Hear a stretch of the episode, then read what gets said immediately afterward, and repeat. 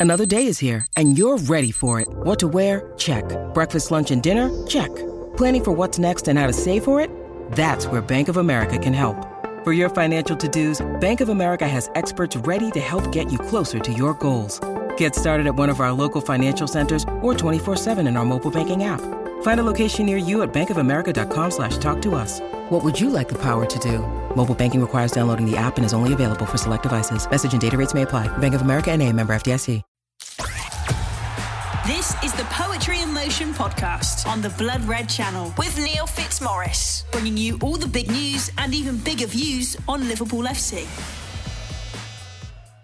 Hello, everybody. Welcome to another edition of Poetry in Motion with me, Neil Fitz. Well, the season might be over, but um, the transfers are only just beginning. The whistle had barely left the referee's mouth when Klopp and Co started looking and planning uh, the new uh, shape side, really. Uh, I am joined by Matt Addison and Ed Kay today. How are you, boys? Matt first, you okay, pal? Yeah, very good. Thanks, mates. I'm sure we'll uh, we'll talk about Alexis Mac Allister and the rest of the transfer window, which is uh, all exciting stuff, isn't it? It's all all good, and like you say, it's come early, which is is always nice, always a good thing to to get one out of the way early. And there's plenty more business, I'm sure, for, for Liverpool to get done. Absolutely. And Ed, a good sign to start with uh, Alexis Mac Allister. We will talk about in a second, but it's important, isn't it, after the season we had, that we just got cracking on with trying to rebuild this side. Yeah, I think it's a, definitely a good thing they've got managed to get somebody through the door this early into the window. And obviously, with it being Mac Allister, and, you know, we're going to discuss the price, I think everybody's uh, in a good mood today, I think. I think so. Well, everyone listen to this. Thank you once again for your support. Really appreciate you always uh, when you tune in to listen to the downloads of Poetry in Motion and all the other ones, of, of course, Alina Rouge and all of the Blood Red as well. Uh, it is really nice to have your company. We will crack on with some good news, definitely. 24 uh, year old Alexis Mac Allister, World Cup winner um, and uh, kingpin, really. What is in that Brighton midfield? Uh, well, one of them certainly. Uh, 12 goals for Brighton uh, last season. Um, just what we needed, really. Matt, we'll start with you. Uh, with three players going out the door, uh, and the midfield clearly being one of our biggest problem areas uh, last season. Uh, a huge uh, signing for us, really, and for a price that uh, triggering a, a, release clause of 35 million that looks like it might rise to 55 million. That's a smashing grab, isn't it? He's either pondering that. I think he might have frozen there.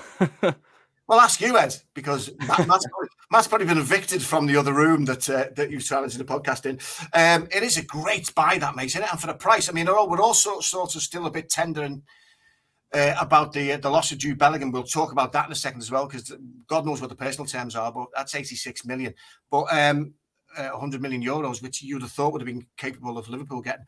But 35 rising to 55 is extraordinary, Ed, isn't it? Yeah, I think it's an absolute bargain, isn't it? When you look at the the prices that were being touted originally, I mean, he's, he's a World Cup winner.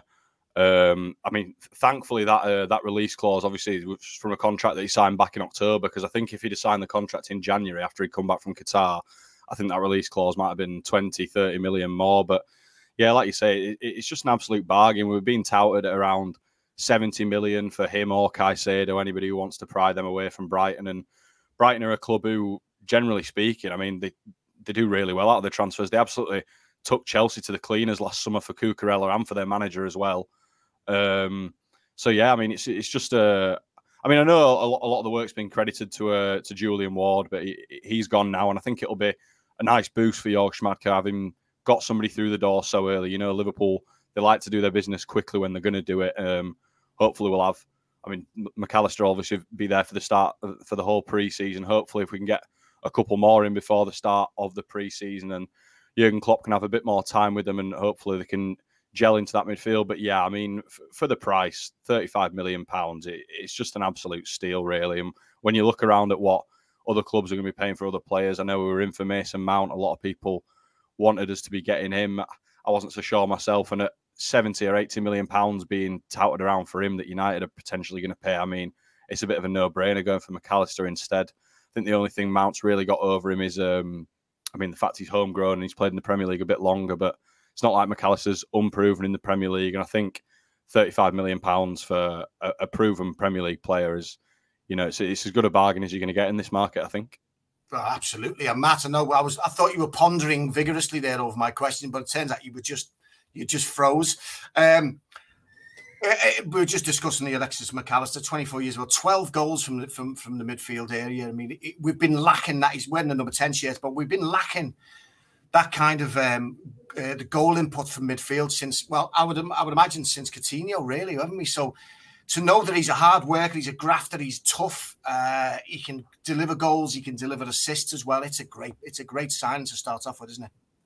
Yeah, it ticks so many boxes, doesn't it? It's one of those that I think you can get excited about straight away. As Ed says, he's already proven in the Premier League. He's, he's ready to come in and, and hit the ground running. I think that was hugely important. I think that the way that Liverpool have set up in terms of, of their system recently, in terms of the last sort of what, 10, 12 games of, of last season, you needed someone to take over really from Jordan Henderson in that kind of more attacking, creative position a good number of those goals that he scored last season were from penalties, but there's no reason why he can't take a couple of penalties for Liverpool in a better team, you know, with better players around him. I'm sure, you know, the, the goals and the assists will be able to to increase as well. So yeah, it's it's a bit of a change of emphasis, isn't it, in midfield? We've not seen a player of that kind really. Um, I think Curtis Jones has the potential to kind of grow into something like that, but with Mac Allister, it's a bit more guaranteed, I would think, in terms of his fitness. I think he has only missed one game through injury for, for Brighton since he's been there. So that's obviously a big thing. And yeah, it's it's one that I'm really interested to see exactly where he plays. I think we we think of him kind of as a, a number 10 kind of attacking midfielder. I think he can play a little bit deeper as well. I think that's probably a big thing for, for Liverpool. That's something they've always looked at with their midfielders. You think of, you know, Wijnaldum kind of came in as this creative player and was molded into something else. But he's just got you know a brilliant skill set, does all of the things that we needed, and he's not going to be the only midfield signing this summer. There's got to be one or two more uh, at the least to, to kind of sort that out. But yeah, to, to get him done, you get that out the way, you move on to the next one, and I think by the time next season kicks off, that the hype will start to, to build. I think I think it's around 60 days or so until the, the start of, of next season. Um, so not not too long for, for that hype to build, but I think you know we're, we're going to see a lot more changes in this preseason, which is, is going to be really interesting. I'm, I'm already looking forward to preseason, which certainly wasn't the case last summer. I was ready for a bit more of a break. I think this time it's going to be a little bit different. Yeah, and as you said, uh, the first of a couple of signings, obviously Liverpool are earmarking Ed, um, uh, Kone, uh, Khéphren Thuram. Um, also, I mean Moses uh, Caicedo. There could be a bid for him as well. He's he's going to be probably twice the price of uh, Mac Allister, which sounds ridiculous, but um, they are looking at uh, uh, obviously strengthening that midfield more as well. Uh, Nicolo Barella as well, who I would love to see. And also as well, I heard that uh, a, a, late or a, a, recent bid for uh, which has been rejected, uh, which was for uh, 80, oh, um, 16 million, I think it was, just been just been rejected by Real Madrid. He really wants Tchouameni, doesn't he? But He wants them before the start of last season, Ed. He's, he, he's, he's desperate to sign that player. And it looks like someone at Real Madrid are going to have him, um, uh, Valverde, and uh, Jude Bellingham in midfield. That's that's some midfield, mate, isn't it? Yeah, I think you can add. Uh, I know he's played left back a lot uh, this last season, but you can add Camavinga in there as well. I think you know it is the definition of an embarrassment of riches that Real Madrid midfield now, and whether they'll be willing to let Tchouameni go, I think if they were if they were going to let one of them go, I think it probably would be Tchouameni or Valverde from what we've heard. Obviously, Liverpool have been in for Valverde before, and I think they were told in no uncertain terms to uh, go away. Um, whether that'd be the same this summer, who knows? Obviously, like you say, another bid for Tchouameni. Klopp really, obviously, really wanted him last summer, didn't get him in, and sort of did um, what they'd done with Van Dijk, where they, they didn't just go out and buy another player. They wanted to wait for the right man, and they thought they were waiting for Jude Bellingham. Obviously, he's now gone to Real Madrid as well. So, I mean, he must just must just be a bit frustrating for him. Uh, all of his ideal midfield targets getting picked off by Madrid, but. For me, I, am not sure I can see us getting Tchouameni this summer. I think Kone and Thuram, who you mentioned, far more realistic. Obviously, I think Barella would be would certainly would have been my dream signing going into this summer, but I'm not sure you'll pry him away from Inter Milan now with how well they've done this season. Um, and yeah, Kone and Thuram seem seem like they could be players that Liverpool could get in a, more for around that Mac Allister price, a bit cheaper than you know the 70 or 80 million it'd take to get a Barella or a Mount. And you know, uh, Thuram in particular, I mean, he's six foot three, and when you watch him play, he's, he's got that little bit of um, I don't, I, mean, I don't want to set my sights too high, but he, has got a bit of Yaya Toure, a bit of like Patrick Vieira about him. You know, he's, he's big, he's physical, but he can also carry the ball really well. He's so graceful on the ball. And I just think that kind of physicality is exactly what we're sort of lacking in, in the Liverpool midfield at the moment. And I think he'd slot in really well. So of, of those names we've sort of mentioned, I think I think Kone, uh, not Kone, sorry, um, Kone and Thuram are probably the two that are most likely. And out of those two, I, th- I think Thuram's sort of the one I, I'd be leaning towards. Poetry in Motion on the Blood Red Channel.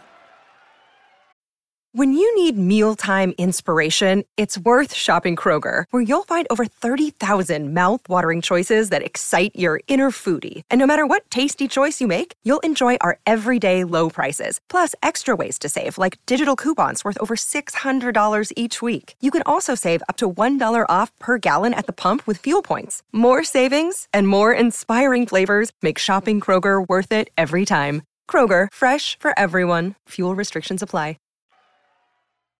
Yeah, it's interesting and a little bit frustrating, isn't it, Matt? That um, I guess we move on now. I mean, the Jude Bellingham thing was something that we were all sort of salivating over the idea of, and then it suddenly all went into the wind. And then, and then when you when, when you're reading stories of Madrid paying 86 million for him, and whether that's just an initial payment and there's more to come, or his personal terms are sky high. Liverpool did say that they offered really good personal terms. Uh, he wanted to come here. We wanted him. I, I know. I, I, know.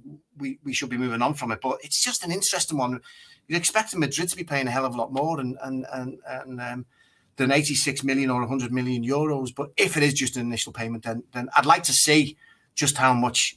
We probably will never know, but I'd like to see just how much they priced them away because it all seemed set to go, didn't it? And then suddenly, you know, it all went sideways. And um, he's a generational player, and, and and no doubt would have been amazing for us. But I guess Liverpool's thinking is if he gets injured, they've spent a lot of money on one player. Getting Mac Allister for that price um, sort of you can kind of understand why they want to go for two or three, uh, not just to bolster what we're letting go, but just because we have been struggling with injuries and, and it's kind of knackered up the season. So still, it's a mouthwatering amount of money for, for Madrid to pay, isn't it? Considering we could afford that. Yeah, I think I think Liverpool in an, any normal sort of season, if if the midfield hadn't have been left for as long as what it had, that that's the frustration I think for me is that I kind of get the reasoning and the justification of if you can get Mac Allister plus two other players for a similar sort of fee and it's the same overall that you've spent compared to what you would have spent on Jude Bellingham, you can kind of say, yeah, you know, Liverpool need it. They're, they're losing midfielders. They've, you know, not not done enough in, in the last couple of summers. But at the same time, it is it is their own fault, isn't it? Ultimately, they chose not to sign a midfielder last summer. That's why they've backed themselves into a corner and they've got to, to get it right this summer. That's you know, it's not to say that I'm not excited by Mac Allister or some of the other links that have, have been there. I think you know there will be, I'm sure there will be interest in, in Kone and Thuram and players like that because they have got high ceilings. They're kind of more typical Liverpool signings where you bring them in and, and develop them. I think you know the, the frustration for me with Bellingham, like you say, that the price doesn't sound completely ridiculous in terms of what Liverpool are going to need to, to spend this summer. Generally, it's probably you know they they're going to have to spend more money than that. Obviously, they'll get more players for that, but it's kind of a, a bit of a missed opportunity. I think that, that we don't know exactly how it is that it's unfolded. Maybe even if Liverpool had got the, the last two summers, they bought Tchouameni and they bought you know another midfielder before that, and they could have gone into this summer with the midfield set and Jude Bellingham was the icing on the cake, maybe even then he would have said, Look, I really want to go to Real Madrid. They've put down more wages. They've decided X, Y, and Z. They've enticed me.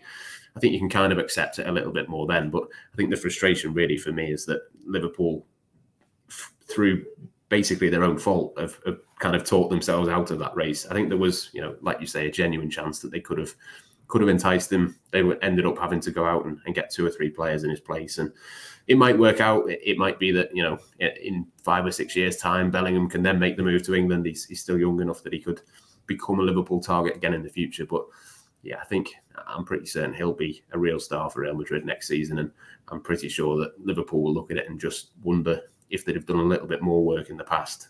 It could have maybe been for them. Yeah, it is frustrating. It does seem like we dropped the ball a little bit there. Um, other signings, perhaps. I mean, we're talking about the midfield. What about this ongoing situation, Ed, of, of this right back cover?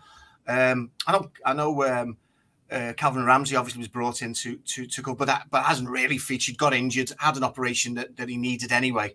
But um, you'd imagine that with this situation now with Trent wandering into midfield, that we need to get some sort of right back cover there, and and it's a big headache for Klopp, I guess, isn't it, to decide whether or not he does that right back thing, and then we have to rely on on Konate or someone running across the cover, or whether we just he just says no, I'm gonna I'm gonna play Trent in midfield, but I can't see that happening. Can you? He, he, he seems to like this idea of the of the fluidity of moving him from right back in, which means we desperately need a right back to cover, don't we? Surely. Yeah, I, I actually I wasn't too sold on us needing to to get a right back going into the summer. I, I, certainly wouldn't have had it as one of the priorities. I thought three midfielders and a centre back before you start looking anywhere else, really. But when you see that Bayern Munich are selling Pavard, it, it, does just make you think. I mean, he's he's a proven right back. He's he's won. I mean, I know the Bundesliga Bayern tend to win it, tend to walk it really at this point. But uh, you know, he's, he's won Bundesliga titles. I, th- I, believe he was in the World Cup winning squad with France. Um, scored an amazing goal that World Cup actually. Um, and I think I think he'd fit in all right at Liverpool. It all depends on how much are we expecting to see this three three two five system, whatever you want to call it, with Trent slotting into into midfield next season. Are, are we going to see a return to the four three three? Obviously, really struggled with it at points last season, and this this three two five has seemed to bring with it, you know, a, an upturn in form, and certainly in Trent Alexander Arnold's form. I mean, just being able to get him on the ball in those kind of half spaces in the midfield, it made a world of difference. And for my money, there's, there's nobody apart from Kevin De Bruyne in the league really who can do what he does when he's in those positions. So I think there's definitely an argument to be made that Liverpool should be going out and looking at a right back cover. I don't think Calvin Ramsey's um, quite got it in him yet to be providing that. I think he's only only made a couple of appearances. Obviously, been um, really impacted by injury since he's joined. I just don't think we've any of us have really seen enough of him in a Liverpool shirt to decide on whether he is good enough to provide backup for Trent Alexander-Arnold. So, like I say, I, I don't think it'd be one of my priorities. Certainly, um, even though we have now got Mac Allister in, I'd still be looking for more midfielders and a centre back, like I say. But maybe maybe going out and, and getting a player like I mean, Jurrien Timber, I think he can, he can play right back and centre back. Maybe somebody who can do a bit of both and sort of ticks both boxes um, of both centre back and right back. But yeah, it, it's certainly an interesting one to ponder, and it was de- definitely um, made more interesting by the fact that you know Bayern are so open into so open to selling a, a right back of of Pavard's quality. Well, yeah, it's crazy. I mean, Bayern, Bayern have put seven players on the transfer list I think. And of course, one of them being Sadio Mane hasn't worked out for him there. The number 10 shirt's gone for him. And, and obviously, to and fro uh, on all social media platforms about whether Liverpool would get a player like that back. Uh, Newcastle are sniffing around. It'd be horrible to see him in a different shape, wouldn't it? It'd just be like, it's the old adage in it of seeing your ex girlfriend with a new boyfriend. You'd be like, you're a bit fuming because you don't ever want to see Sadio Mane in a different shirt playing against you. But it's it's that one, isn't it, Matt? For you, is it is it um, is it you know he was great, but he's not. He wouldn't be coming back to a team that he would that he fitted into as well as that, or would he adapt? Is it even worth thinking about bringing someone like that back into the fold? And is it something that Klopp would even do in the first place, Matt? No, I think the the time has passed. I think it's easy to kind of think of, of Sadio Mane at his peak, isn't it, and think that that would be the player that you've brought back. But I think there's there's enough evidence there now to think that okay, the, the last six months at Liverpool was was excellent, obviously, as they went for the quadruple. But I think you know, the, the 12, 18 months prior to that, he wasn't particularly brilliant. He's had a season now where he had a big injury, missed the World Cup. Obviously, hasn't really had a game for, for Bayern. They've had a couple of different managers and he's not been picked. But yeah, I, am pretty certain that there's absolutely no chance of, of that happening in terms of, of Liverpool. But it will be interesting to see. I think from what I've read around sort of the, the Mane story at Bayern is he he quite fancies staying there and, and seeing if he can make it work next season. So maybe that is still an option for him. But I think you know that there would be there would be Premier League interest. I'm sure. I've seen Manchester United's name being linked. I think that would be would be would be horrible to see that again. I'm not quite sure I can see that happening. To be honest, I think it, it would certainly be interesting to see where you know he'd end up. But I, I don't think there's there's any obvious place for him to go. I mean, he's he's obviously done the Premier League with a couple of different clubs. He's gone to Bayern and it's not quite worked out. I'm not quite sure I can really see him in in in another league. I don't know. I don't know where he would go next. But yeah, in terms of, of Liverpool, I'm pretty sure that that won't happen. And to be honest, I'm I'm not that concerned about buying another forward. I know Roberto Firmino is leaving, and you know, they, they obviously signed Cody Gakpo to, to kind of replace him. But I think for me, that the ideal summer is kind of three midfielders, one being obviously Mac Allister plus two more, and and then as Ed says, like a, a kind of versatile-ish centre back that can maybe do a bit of fullback as well. I think you know anything anything more than four players this summer, I think starts to, to sound a little bit unrealistic. But we'll see what happens. But I think that would uh, that'd certainly be where, where my money would be going if well if I had anything like that money. So, do you think, with that being said, Ed, then, but that's just the point, and the point you raised before as well. Do you think that th- there's a likelihood that Klopp wants to get three midfielders in? And of course, Fabinho seemed to be turning his form around a little bit better. Uh, he had a horrible season by his own standards, but uh, he seemed to get a little bit more bite uh, towards the end of the season. Do you think it's a possibility then that the Klopp is trying to revert back to the uh, to the to the uh, the four at the back? Um, because that bombing on seems to have been worked out, doesn't it, by a lot of teams? And and um, he has a real dilemma with Trent, doesn't he? Because it did his form did upturn when, when when he started moving around into that cent- uh, into the central midfield position. He was assisting really well, scoring goals as well. But there was that gap at the back, wasn't it, that we got that was exploited by pretty much every team that came to to to, to play against us.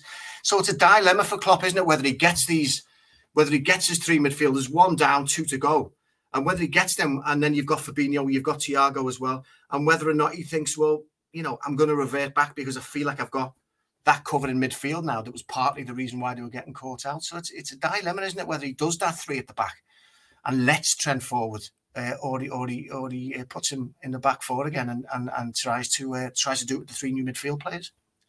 Yeah, I, I, think if we get three midfielders in this summer, then I, I would expect to see him um, sort of reverting back to that four-three-three. I, th- I, think, like you say, it just mean plenty more uh, more cover in the midfield if there is an injury. You know, if we could let, let's say we go into it with, you know, Fabinho, Bajcetic, Thiago, Henderson, Mac Allister, obviously, and then if we got Kone and Thuram in as well, Curtis Jones filling in as well. Obviously, Harvey Elliott can play the midfield. I think that would be in, enough midfield cover that he could confidently go into the season saying that we are going to play the 4-3-3 for the season. Whether he's been convinced enough by that upturn in form, sort of the last nine games or so of the season, ever since that Arsenal draw where he, he deployed Trent in that role, really, whether that's been enough to convince him that, you know, this is the system we're going to play going forward. Obviously, it's a system that Manchester City have had a lot of success with this season with John Stones sort of playing that role so whether he thinks it's something Liverpool can play in the long run or not, I guess we'll see in sort of the first five games of next season. But it's it's interesting whether whether he does get in three midfielders or if he just gets two in because with bringing Mac Allister in, I think everybody focuses on what he can do going forward. And obviously, like you say, got 12 goals for Brighton last season. But Jurgen Klopp, um, in his uh, little blurb, he's spoken about him uh, for the signing, said, you know, this guy can do it all. And the lads on Analysing Anfield were speaking about his defensive recovery numbers earlier. You know, he, he's not just um, some slight technical midfielder. He's, he's not just coming in to be sort of a creative force. He can he can be a workhorse as well, and he can do it on the defensive end. So whether Jurgen Klopp gets him in and thinks this guy can sort of do it all, I might only need one other midfielder, and then I can focus on a centre back, a right back, maybe bringing in a forward. And Whether we need one of those, I'm not sure but yeah, it's it's certainly going to be an interesting one. And uh, for for my money, I, I think we will see him revert back to the four three three. But if if he does start with that three two five, depending on who we signed, I mean, I certainly wouldn't be upset with it because, as we said, Liverpool played some of their better football towards the back end of the season in that system, and Trent Alexander Arnold just looked unbeatable in it. Yeah, absolutely. There was a little thing I read this morning of a, a late a late hijack that didn't quite work off for Liverpool of Marco Asensio um, on his way from Real Madrid to PSG. And, and uh, Klopp's been a long time admirer of Asensio. And I mean, the, the, the, actual honours he's won as a player in Real Madrid are ridiculous. But supposedly, uh, the, the news item I read this morning was that it was um, it was scuppered because we don't get we didn't get Champions League and he wants to play Champions League. He's used to Champions League, and because we only got the Europa League, it's not going to happen. But he's another player. I, I feel like up front we're not too bad, mate. We've got we've got the coverage there. I mean, and I know he's he, he's an interesting player, Asensio, but he wasn't someone that I, that I thought in what Klopp's trying to do now would have fit, fitted in. But I know he can be a winger as well. But we kind of got that covered. I mean, I think Gak, Gakpo will prove himself to be a great player. He, he's already had a great season. Um, but it seemed like a strange one, doesn't it? You don't know what, whether this is just nonsense agent talk. But Marco Asensio, great player, but um, you wonder where he would have fitted in if you could have tried tried to nick him. Yeah, he can do a bit of, of midfield type bits as well, can't he? As well as playing out on the on the, the right hand side. But yeah, I think the the wages probably would have come into that as well. I'm not entirely sure what he's on between Real Madrid and, and PSG, but I would imagine it's it's probably quite quite a lot of, of money. So I think that's uh, probably one that maybe doesn't have a great element of truth to it. I think you know there is there, there is something though in that kind of again it, it, we're talking about a versatile player, a player who can play a couple of different positions. I think that's something that we've seen Jurgen Klopp target plenty of times. I think you know you look at a, couple of the other midfield options. You think of, of Kone and a couple of players like that. Again, they can play maybe as a holding midfielder and maybe a bit more of a, a box to box as well. It's it, it is a, a, tough balance, I think, in terms of, of picking out which bits of, of, this Liverpool team do improve. How do you supplement them? But if you can get maybe a Mac Allister and a Kone into that midfield, it's kind of obviously they, they can only play one position at once, so it's not sort of two in one in, in that sense. But it gives you a little bit more of uh, of a versatility in terms of the formation, or you've got different options that can come in. And I just think that's that that is something that Liverpool clearly are looking at. Again, you don't want to sort of frame it as uh, as a kind of they're doing the cheap option or, or they're going about it in, in that sort of way. It's it, it's more, I think, a, a, clever way of, of doing it in terms of, you know, if you can get a player that can do two different bits and maybe can split his minutes across a couple of different positions, you kind of just spread out that benefit. But yeah, I, I think I think there's the there's loads of midfield options that can kind of do that. We're not quite sure in terms of the defensive options that can do that, but I'm sure you know over the next couple of weeks or so there'll be a couple of players that kind of emerge. I think that's got to be a priority as well. But wherever it is, I do think it's really interesting that we're talking about. You know, can they get a centre back that can play right back? Can they get a midfielder that can maybe cover Salah as well? I think that's definitely something to watch out for in this transfer window. Poetry in motion on the Blood Red Channel. Well, he's always been a, he's always been favourable with that, hasn't he, Klopp? He likes versatility. He likes to be able to move players around. He likes players that can do more than one role, doesn't he? So it, it, it would seem that that would be the case. Um, it's going to be an interesting time for um, Darwin Nunez, isn't it? Because he's, still a player that we all want desperately to succeed. Um, and his figures weren't too bad, but but obviously when you when you look at the chances to to, to conversion ratio, they're, they're pretty poor, aren't they?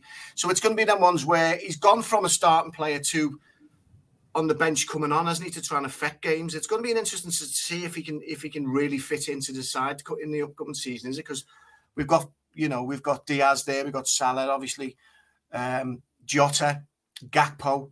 Um, it is an interesting lineup in the front, isn't it? But Darwin Nunez just feel it feels like he needs to he needs to bed himself in, doesn't he, and really take his chances. And, and um, uh, it's almost like he, he, he gets overawed by the occasion, doesn't it? And he's so passionate and uh, I think every Red is hoping and praying that he that he settles down and he can really make a name for himself in this side because he's a dangerous player, isn't he?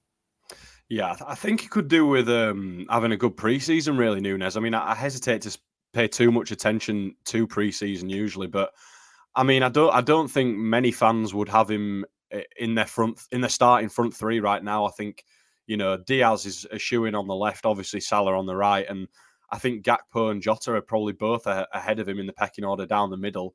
Um, Jota probably still ahead of him in the pecking order on the left as well. Maybe Gakpo because we know he can play there. So it's a difficult one for him. Really, he's gone from being the only real bright spark in the Liverpool team at, at points over over the winter period, especially. You know, on on podcasts, he was sort of the only thing we really had to speak about was the amount of chances he was creating. You know, how entertaining he was to watch, and I think a lot of people were tuning into games purely just to see him at a point, and then now you look at it after certainly after the the switch of system um, with the with Trent moving into midfield, you know, you thought that'd be the kind of thing he'd have needed um, with Trent Alexander Arnold finally starting to get some assists again. Maybe you could get on the score sheet a few more times, but it sort of coincided with him having a bit of a spell out of the team. Obviously, there's been a couple little injuries, had cuts on his ankle, things like that, that have kept him out the side at inopportune times, really. And yeah, I, th- I, think it's going to be a big season for him. Hopefully, he can, you know, show something in, in pre-season that might get him a bit closer to being in that uh, starting front three for Jurgen Klopp. Because right now, I, I don't think uh, if everybody's fit, then that he will be starting on the opening day wherever Liverpool are playing. Um, and yeah, I, th- I, think it's going to be a really, really big season for him. I, personally, I, I still think I'm holding out hope that he's he is going to have a big season. He's sort of going to explode, and you know, him and Trent are finally going to develop that connection. But it, it, sort of remains to be seen yet. And you know, when he he's doing little things, uh, you know, messing up when he's dribbling, doesn't doesn't quite look comfortable on the ball at times. It all just makes it even harder for him when you know Jota obviously came back and wasn't clicking for two months, but really hit his stride towards the end of the season.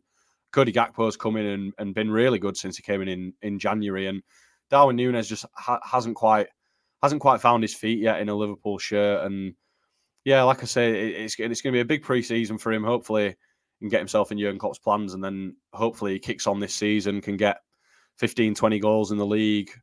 You know, I think Europa League will be a really good, uh, really good competition for us to be using him in, get him some confidence. Obviously, did really well in Europe for Benfica. So yeah, like I said, big season ahead for him, and hopefully he can get himself back sort of in and among that starting front three. Yeah, the frustrating thing, Matt, is that he seems more comfortable as a left winger, doesn't he? He seems to he, that seems to be the role that he enjoys going down the wing, which of course is where Diaz is. So we have a kind of embarrassment of riches there. But when he goes centre, when he goes up front as the lone man, he seems it seems to just be a little bit of panic mode, doesn't it? And and yet when he drifts out wide on the left hand side, he's skinning people for fun, knocking the ball across to other people. Great provider, certainly. But he just, I think he just, it may just be a lack of experience moving into that centre and, and, and being the last man on the ball rather than trying to create. And if we can try and if we can try and get more confidence and be that last man in the box, uh, rather than you know, uh, rather than sort of skinning down a wing, because he's not going to get much of a chance to do that if Diaz stays fit. He needs to try and convert him, doesn't he? Which is uh, he's done it before in the past, Klopp, and that's I think where we'll find uh, the best the best sort of um, talent of, of Darwin Nunez if he can convert himself to a central attacker.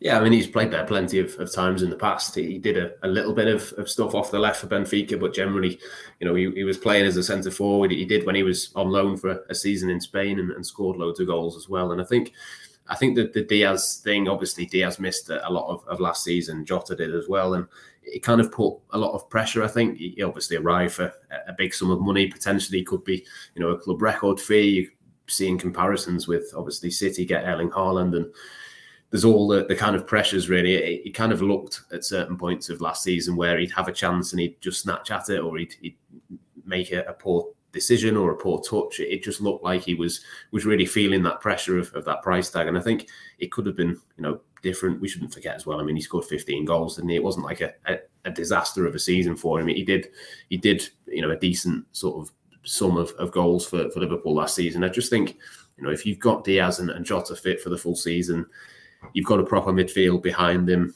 He's not going to play every single week, and I don't think he'd be in my kind of first choice if the Champions League final was tomorrow. Would he be playing for Liverpool in it? I don't think from the start necessarily. I think Cody Gakpo has has done enough to, to be ahead of him, and, and Diogo Jota as well. I think I'd play him through the middle before before Darwin Nunez, but I just think there's the second season is always easier the, the pattern with his previous clubs has always been that he's took a year to settle and then it's kind of come good for him that the following season he kind of exploded at Benfica in the second year but the first year was you know all right but but not particularly anything special I think you know the the, the sort of setup for him is is there if Liverpool can keep their other forward options fit. I think he might play a few less minutes, but it maybe helps him in the sense of it's not all on him. At times, it was all on him to, to go and, and score those goals. Salah was having a bit of a downward turn. A couple of players are injured, and suddenly he's the, the new man that everyone's turning to and, and hoping. And I just think if if Liverpool can keep the other players fit around him, it just takes that little bit of a, an edge off the chances that he does get, he doesn't feel that he has to score. He can maybe kind of play himself into a, a little bit of form. So yeah, I'm I'm not worried about him yet. But if he has another season like he did, maybe this time next year, then I might be might be starting to get a little bit concerned. But right now, I think there's there's plenty of, of potential there still to be unlocked. And I think he's he's still only 23, isn't he? So he's he's still you know a really really young player. He's come to a new country. He's took a bit of time to adapt, but I'm pretty sure I'm, I'm fairly confident that it'll come good. Yeah, me too, mate. In, in Darwin, we trust. Um, another player that seemed to be a shadow of his former self uh, many times during the season was uh, was uh, by his own huge standards was of course Van Dijk, and I think I I just had this feeling that that he, he hadn't quite recovered um, from, of course, he came back from a massive ACR, ACR, ACR, ACL injury, sorry, and then he got injured again, didn't he? So he looked a bit blowy at times, didn't he? And uh, you feel like this this this rest between seasons and and, and getting himself back together. Fingers crossed, we could have a we could have a, a Virgil Van Dijk, who, by the way, you know, on a bad day, he's normally a six or a seven, and he but he did seem to be um, seem to be blowing a bit, seem to be a, uh, a little bit lacking in fitness. So hopefully, uh, close season and moving into the uh, the preseason schedule, he's he, he's had a bit of a rest, and of course, you know the the, the quadruple um, sort of hangover the, the, as well will be will be gone, and a fresh season for him, and, and we could be seeing. Um, something like the Virgil van Dijk we're used to seeing, Ed, and that will make a huge different difference, won't it? Because Liverpool presumably will start playing that higher line again, and we, and if he's back to what I think is full fitness and what he what looks like full fitness, he, he, he'll he'll make a huge difference. Yeah, it's, it's, going to be an interesting one to see what he looks like actually um, in those first first few games back in the Premier League uh, next season. Given you know once he's had a, a, bit of a break and like you say got a full preseason in and hopefully got fully fit because there's there's part of me thinks he, he might have just lost a yard and while that that's not going to be killer for a player of, of, of his quality, you know, you, you look at that, that that that can be a, re- a, really really significant thing for a player's career. I mean, Joe Gomez lost a yard of pace and hasn't hasn't really ever been the same player that uh, we saw partnering Van Dijk that year we won the title. Obviously, you, you think of Torres over the years, got a couple injuries, lost that yard of pace, and we sold him to Chelsea when he was on the decline for fifty odd million. Um, and it's yeah, it's going to be an interesting one to see whether Van Dijk has just has just lost the yard. I, I, I think he's good enough to get away with having lost a yard, but you know, I saw, even things like I saw a video on Twitter earlier of um, that Champions League final against Spurs when Son runs through and he's he's running at full pelt, and Van Dijk sort of takes a second, slows himself, and then accelerates, clears the ball, and it's like I, I'm just not sure he's quite got that in his legs anymore, and you know, I mean, that's that's no ridiculous criticism because at the time he was the best centre back I think any of us thought we'd ever seen, and just because he doesn't return to to those heights doesn't mean he can't still be an absolute stalwart in that Liverpool defence for for you know at least a few more years to come. I, I don't think we necessarily need to start planning for life without Van Dijk this summer. That that's going to become a reality. You know, maybe if he gets another injury in January or maybe next summer we'll start looking at really replacing you know a player of his caliber. But we've got Konate coming through. If if we can sign, like we said, a, a, another centre back, sort of young up and coming. I know Micky van de Ven's been linked. I think he's only 20, 22, 23 from Wolfsburg. If we can bring someone in like him to be sort of a bit of an understudy and you know learn from w- one of the best that there has been in Van Dijk, I think. You know, I think he's still got many many valuable things he can he can contribute to this side. Um, and you know the primary one of those being just his outstanding centre back play. And even if he has lost the yard, I, I think he'll he'll still be. Um, you know, I'm I'm expecting a, him to have a bit of a bounce back season really because, like you say, not had the best of seasons, looked a bit blowy at times, and once he's fully fit and back raring to go, hopefully we'll see him back to something like the form that we, we know he can hit. Motion on the Blood Red Channel. Yeah, it's interesting, isn't it, Matt? Because um, there is a position there, isn't a centre back that we we need covered. I think, don't we? I mean, we've got Van Dijk, we've got Konate, uh, we've got Matip, and we've got Gomez, and then and then we start going down the ranks, then, don't we? To but I think that we need a, a quality cover there, don't we? I think just in case. I know obviously the midfield is the priority, but if and if something does happen to Konate, something does happen to Van Dijk, we're suddenly in that struggle again. And it'll be t- it'll be an absolute nightmare if we balance the midfield, pay a few quid for the midfield for this for the next season, then suddenly I've I've, I've, I've overlooked you know an important key area that we need backup in. So that could be one we need to look at as well, couldn't we? And is there anyone out there? I know Ed's mentioned a couple of anyone out there you fancy uh, that we we need to be maybe looking at to try and cover and and build on the future as well. Yeah, I mean, it, it, it's as much of a priority, I think, for me in terms of you know midfield and, and defense. I think that there's, there's a definite need to, to sort that out because, like you say, you don't want to happen next season what happened last season with the midfield and suddenly they're panicking at the end of it and trying to get people in on loan and you, just want to get that sorted. You know, Matip has only got a year left on his contract and I don't think he had a great season to be honest. I think he looked he kind of looked his age, which I think is is probably telling that both him and, and Van Dijk are kind of at that end, not the end, but the, the kind of latter stages of the career where you're not quite sure, you know, when that drop off is, is going to come. Obviously, Joe Gomez is still, in theory, got his peak years ahead of him, but again, we've not quite seen the best of him for for a little while now. So I think for me, it's it's one defender this summer, and then probably one next summer as well. It's it's, it's a case of you know trying to pick out who that is. It's it's difficult. There's there's not been loads of, of names linked. I think Micky van de Ven is one that kind of makes sense in terms of the age and the profile, and he looks very, very quick. I, I, don't know a great deal about him other than that, to be honest, but he does look like one that possibly could be on the cards for Liverpool. I think you know there's lots of of young up and coming defenders that you'd look at, but you know Gvardiol, for example, at, at Leipzig, I think is is probably like the the one that most of, of the big teams will look at. But how much is he going to cost you? I mean, I think he's got similar sort of release clause to what Real Madrid are going to end up paying for, for Bellingham. It's it's kind of 100 million euros or, or so. Can you see Liverpool going out and spending that sort of money? Maybe not. I think they might have to to be a little bit cleverer with with who they come and uh, and look at and identify. Similar, to be fair, to, to what they did with Konate a couple of years ago. He was was one that maybe had been overlooked by some other clubs, but I think you know it's it's clear to see that he has got that got that level of uh, of quality immediately, but also the the ceiling for the future as well. So th- there's no kind of obvious name, I don't think, in terms of, of who Liverpool will go for at this moment in time. I think maybe the, the priority first is get two or three midfielders in and, and then look at it. But yeah, I'd be I'd be very very concerned if Liverpool got to the end of this summer and they were just with the same four centre backs as what they were last season. Because again, you're just making it look. You know, next summer Matip, I think if he doesn't go this year, will definitely go next year where his contract goes. You're then looking at maybe having to do two in one window and, and solve all of your issues at once. It, it, just makes so much more sense to spread that out and you know get someone in now, bed them in before they're absolutely needed, and then you know in 12 months' time they can go on and, and become the next Van Dijk. But yeah, who that is, I'm not too sure, but I'm sure Liverpool will have lists and they've certainly got a, a much better idea of, of their scouting than, than I do. But it will be interesting. I'm pretty sure that they will look at doing something this summer. Yeah, let's hope so. Uh, uh, in regards to the preseason, is it Germany and Singapore? I'm not really sure what the schedule is. I know they've got, I think the June, July the 19th or something like that is the is one of the preseason, and I know they're playing Leicester. Uh, do, do Ed or Matt, you know any kind of schedule for the preseason?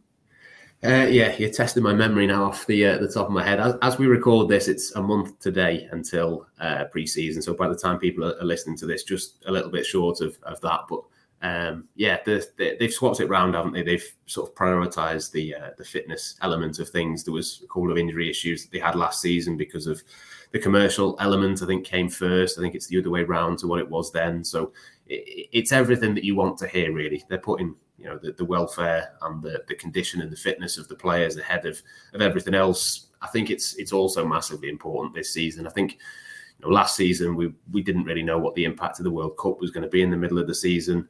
Liverpool had obviously just come back from Paris and the Champions League final. It felt like as soon as they got back, they were then back in pre-season. They've actually had a you know a proper holiday. I know there's you know international games coming up this week, and a few of the players will maybe be a little bit later back for, for pre-season training than than what they would have liked in an ideal world. But it just looks like a normal year. I can't remember the last time there was a normal year. We had COVID, we've had World Cups in mad places, we've had you know all sorts of, of different things to contend with. But yeah, they, have settled on pre-season in terms of it being the right order for what they think is best for the players.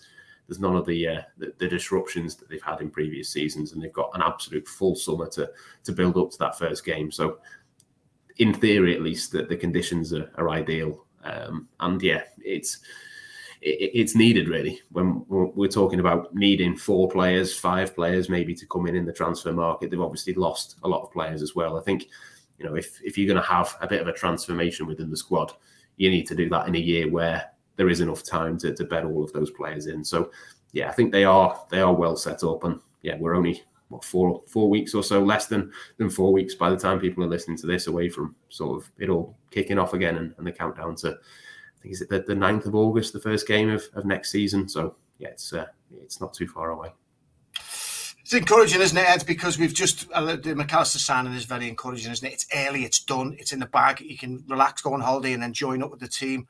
Another couple more. I've said all that all, all last season. I feel so much of last season was down to was down to just the the, the agony of the quadruple and uh, uh, the hangover, and also just the amount of work that some of the key players have put in over the last few seasons, and just a decent rest and a couple of signings away, I think, from really firing again. And and and Mac Allister's a great start, isn't he? And and fingers crossed with that rest, uh, Ed, we will be back in business. And and um, uh, and even you know the likes of Fabinho, who, who said before, played himself back in. We've got Bajcetic to come back. Um, it's a positive thing, isn't it? It's a positive. Yet the season didn't go as well as we managed to get, as far as I'm concerned. I mean, the Champions League uh, obviously evaded us, but the Europa League looked like a distant opportunity at some point during the season, doesn't it? So, you know, bouncing back, and and this is exactly the kind of start we needed to get someone who can who, who I really think is going to make a difference in that midfield, and then build on that, and then we're back in business, mate, aren't we? Yeah, if, if I'm honest, I, I was looking forward to this break uh, a lot more before the, the last 10 games of the season happened because we, we actually had quite a good end to the season, really. I mean, Liverpool, they were sort of back to that challenging Man City form of winning eight, nine games in a row, you know, going unbeaten 10 games in a row in the Premier League.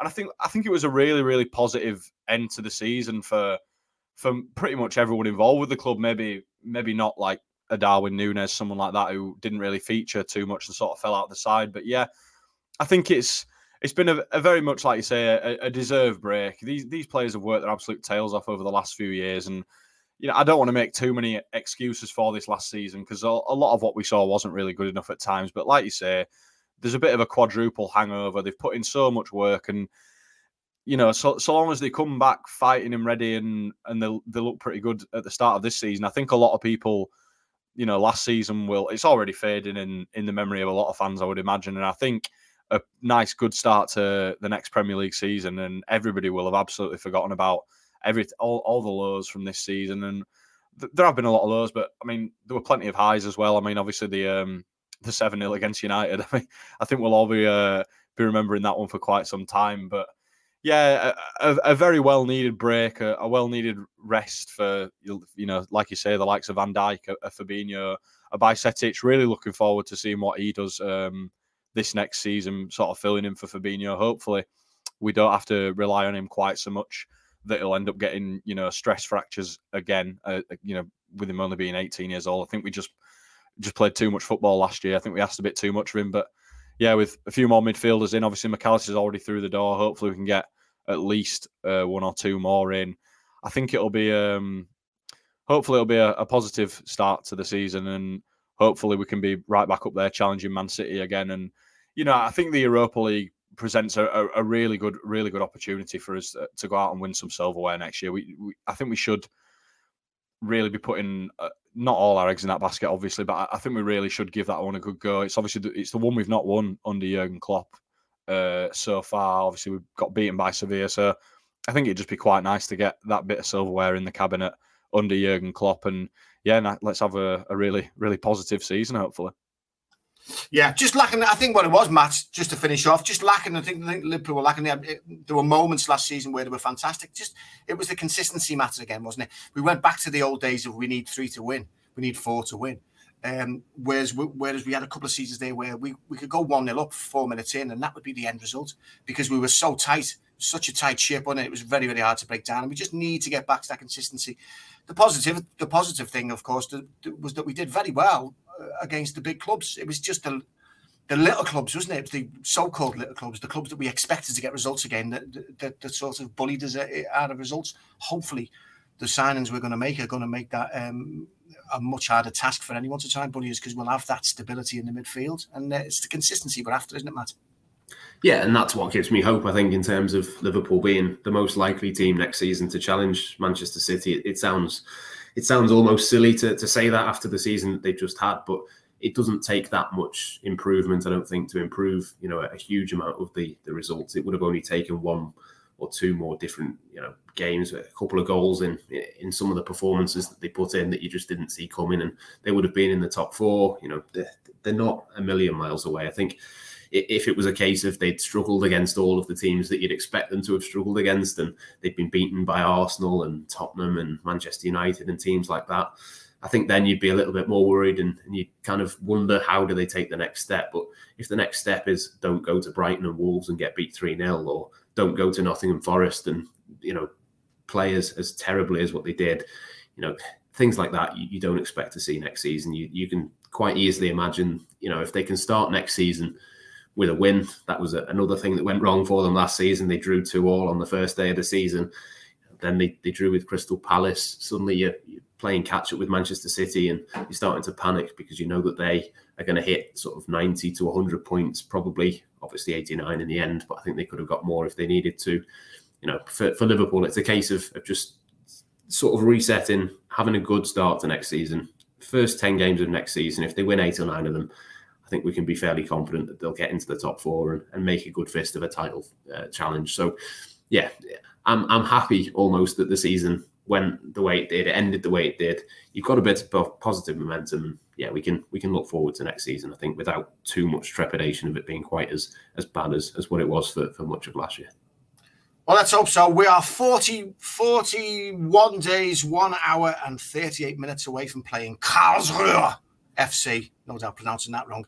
Um, and we'll get to see what kind of a shape. I know as much as preseason are, but we'll get to see a, a very different uh, lineup, uh, particularly in the midfield, um, and hopefully that stability. And we push on. Matt Addison, thank you very much, my friend, at Mad Addison ninety seven. If you want to get in touch with Mad, only good stuff, as I said before. Uh, and EPK Jano is Ed Day as well. Thank you, uh, Ed Kay. Thank you very much, boys. Um, enjoy yourselves, enjoy the sunshine, and uh, and I'll see you all again soon. You've been listening to the Poetry in Motion podcast on the Blood Red channel.